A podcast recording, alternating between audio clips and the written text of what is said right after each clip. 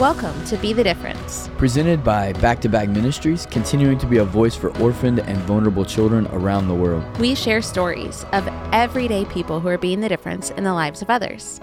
I'm Sammy Summerlin, and I'm here with my co host, Chris Cox. It feels like it's been a minute since it's just you and I having a conversation, Sammy. It has been. We did a little different rhythm for October. We had a lot going on around Back2Back Ministries and mm. a lot of different things to listen to on the podcast. And we are back to just a conversation between you and I. I'm excited to process what I think it may be a pretty influential topic within the community, but it really even stems for me around the conversations that we've been having because all of the global directors, uh, most of the global directors for Back2Back, were in country for a week with us. We got to really dive deep into some of the ways in which it's difficult to be the difference right now. And mm-hmm. so I love processing those things, but I love coming off of a season where I'm so close to so many leaders and recognizing that it's not a me problem that we're solving, it's an us problem around the world. Yeah, as we were preparing for this conversation today, earlier in the day, I had opened up the news app on mm. my iPhone. And so if I open up the news app right now, to your point, Chris, there's a lot going on in the world. Travis I, Kelce is everywhere. Well, Travis and Taylor, we could do a whole other podcast on my thoughts on Travis and Taylor. But other than that bright gem, uh, we see headlines like Israel's latest strikes mm. in Gaza, or Egypt is helping to evacuate 7,000 foreign passport holders, or different political figures are on trial, in trial, saying things about each other in the news. I see stories of what's still happening in Ukraine, what's going on in Haiti right now, and it feels heavy. Mm-hmm.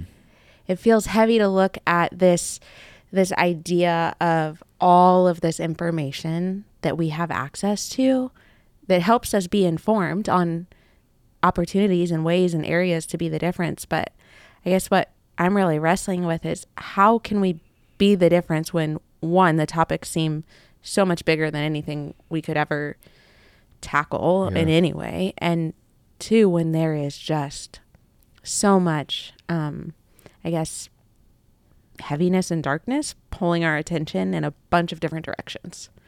Yeah, and even it, it can simply be just disagreement, right? whether mm-hmm. it's it's not necessarily even the news app that we have to pull up right now. In this season, we can drive home and recognize by the way people are proclaiming their belief systems in their front yards yeah. that neighbors look like they're in disagreement with one another. There's a yes, there's a no, mm-hmm. there's a vote, there's a don't vote, there's all of these things. There's a slant this way, slant that way. It's can feel so heavy when we feel like the people that we want to be the difference for, um, maybe want different tactics to see something different. That that weighs on all of us, I think, in society. And when we add that kind of sprinkle in that we're through back to back and through being the difference, kind of our our vantage point is how are we being the difference that Jesus was to us? Like I think mm-hmm. that I think it always has to be that added vantage point or else there is no right. Like there mm-hmm. like without that there is no real clear direction for what it looks like to actually make something different except to think about making a difference through the lens of how Jesus made a difference. Yeah, one of the things that I read a book a number of years ago called Get Your Life Back. And one of the things that it talked about is the idea that our our souls weren't meant to carry as much information as we have access to mm-hmm. right now. So when I think about how how can I be the difference? How can I look like Jesus? How can I look different than the way the rest of the world is having these conversations? Yeah. Um, one of the things that comes to my mind is this idea um, called benevolent detachment, which is like a kind stepping away from for my own personal boundaries of my soul cannot carry this much heavy mm-hmm. and hard.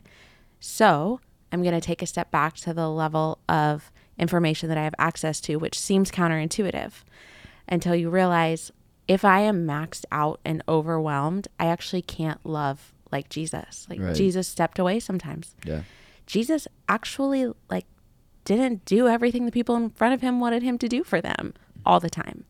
And so that that like benevolent, that kind stepping away is for me sometimes a good first step of my soul is depleted and overwhelmed. Mm. I need to step back so that I in myself can be at a place where I can love in a way that Jesus did. I don't I don't know if that makes sense, but Yeah, no, I think it it resonates from a side of you can't pour from an empty cup, right? Yeah. Like we talk about that a lot in that if if we're to pour out what we have into those that are around us, which is actually what makes the difference, right? Like if you if you get something from me that is of value, um, I can't give you something of value when I don't have any value inside, and I'm too overwhelmed. My, when my soul is burdened, and I feel too overwhelmed with the problems that we're facing, then I don't have anything to give because I'm overwhelmed.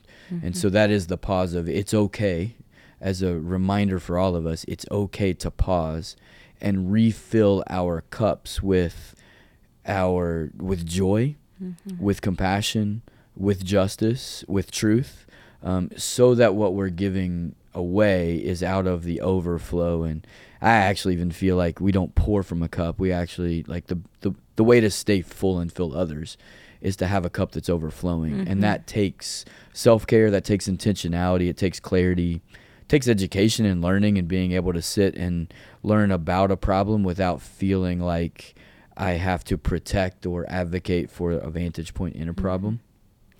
Yeah, I think another way, I, I love that at the beginning you said, if we're going to engage in being the difference, we want to do it with the vantage point of how would Jesus have mm-hmm. walked it out.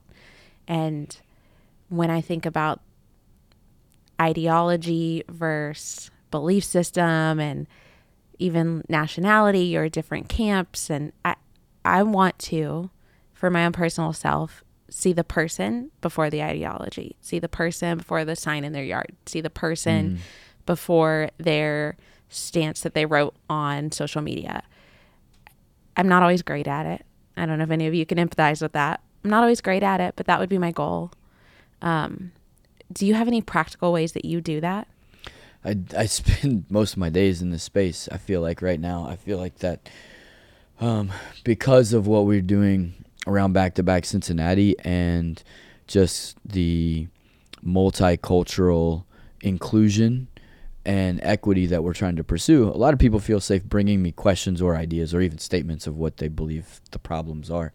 And uh, one of the first things that I try to do is identify through this is more my own creation, partnered with a writing from this author, Peter Block. The first part is mine, where I say, write down the problem that I want to solve that would serve people that matter to me. And, and if I find myself writing down the names of people, I can't solve people. I end up serving the problem. So I still need to figure out what problem am I wanting to solve? And who does that who does solving that problem serve? Does it serve myself? Does it serve my family? Does it serve my neighbors? Does it serve a community group? Identifying that specifically actually helps me go into a conversation with being able to bring something that has less emotion to it. Because i can mm-hmm. say this is a problem that i'm working on solving or i want to meet with people who are about solving this problem.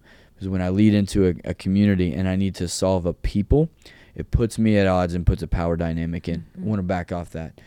The second thing that comes from Peter is this question that has really rung true for me in a while, for a while is he asks, "What are you contributing to the problem that you're burdening about?" Because that's where your control is. Hmm. So whatever I'm contributing is actually something I actually have really quick control of, and that's empowering because I can look at this and say, "Oh, what I'm contributing is chaos, it's fear, it's anxiety," or I could be contributing resources. I could contribute hope. I could contribute solutions. Um, I could contribute my own wealth or lack of. Like I can look at all of those things, and those things I have control. So I ask those two questions: What problem are we so- are we trying to solve that serves people, and what am I contributing to this problem? Because that illustrates what I have control over.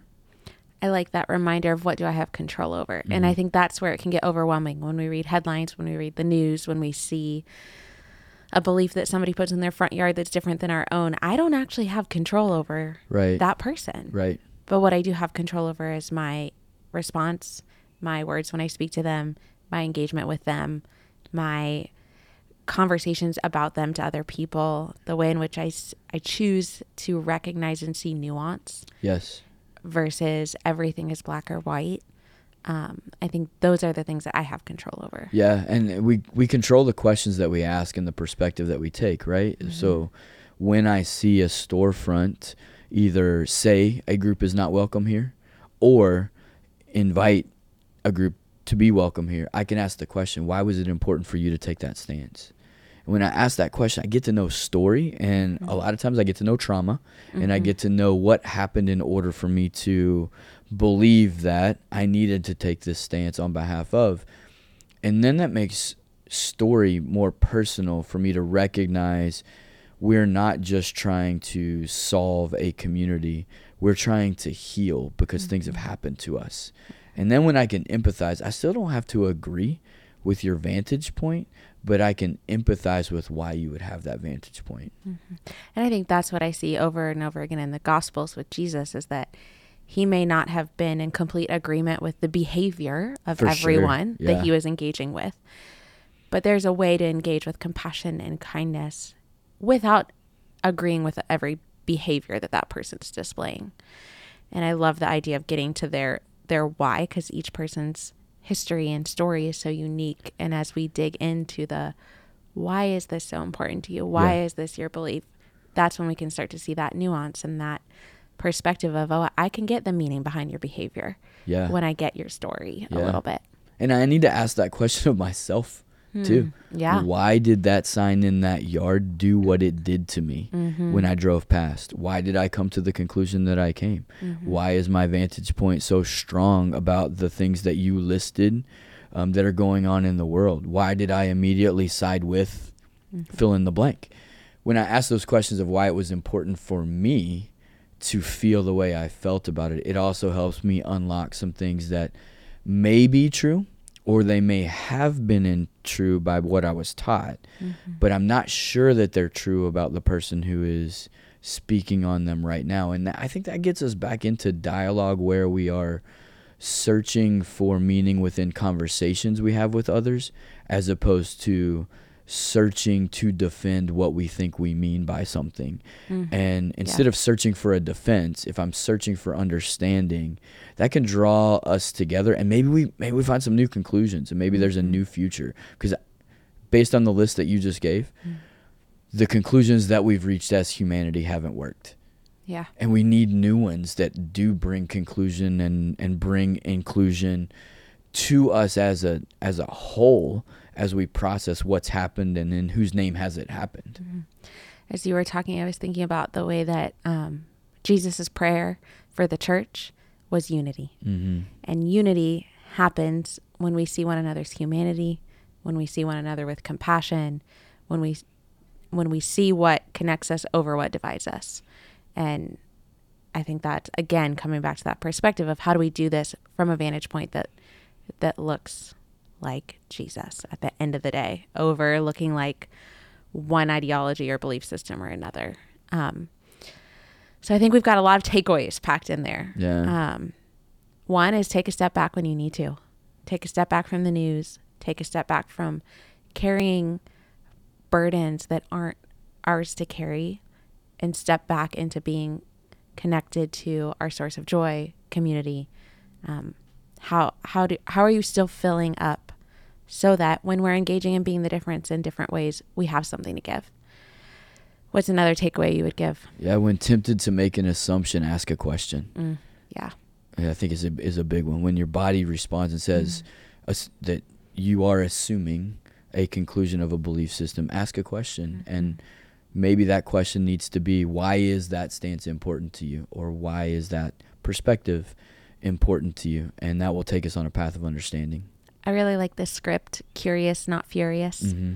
How can I get curious instead of getting furious? And when I get furious, how can I get curious about why that made me furious? Yeah, I think you mentioned it uh, early on. The last takeaway would be remember that the the focal point. If you come from a, a Jesus perspective in His way, His His hope was that we would be one as He and the Father are one. Mhm. That's the John 17 reference Yep. that you're making right there. Is Yep, that His prayer would be that we would be one as as He and the Father are one. So the number one thing that an enemy of Him would attack is our unity. Mhm. And so just a reminder of that that this war is greater than us and it is to defy divide us. So just to take a deep breath and say what what ask the question, what does pursuing oneness with Christ and one another look like in this hard conversation? Yeah, there's a prayer that I really like, and it ends with the kingdom of God is never in trouble. Mm-hmm. And just, I would say that's our final reminder that we can rest in that and, and still be invited into the story of how we can be a part of building that kingdom and um, engage in being the difference. So we're going to keep having these conversations that help us navigate hard stories, complex issues, and still stepping into being the difference. We'll see you on the next episode.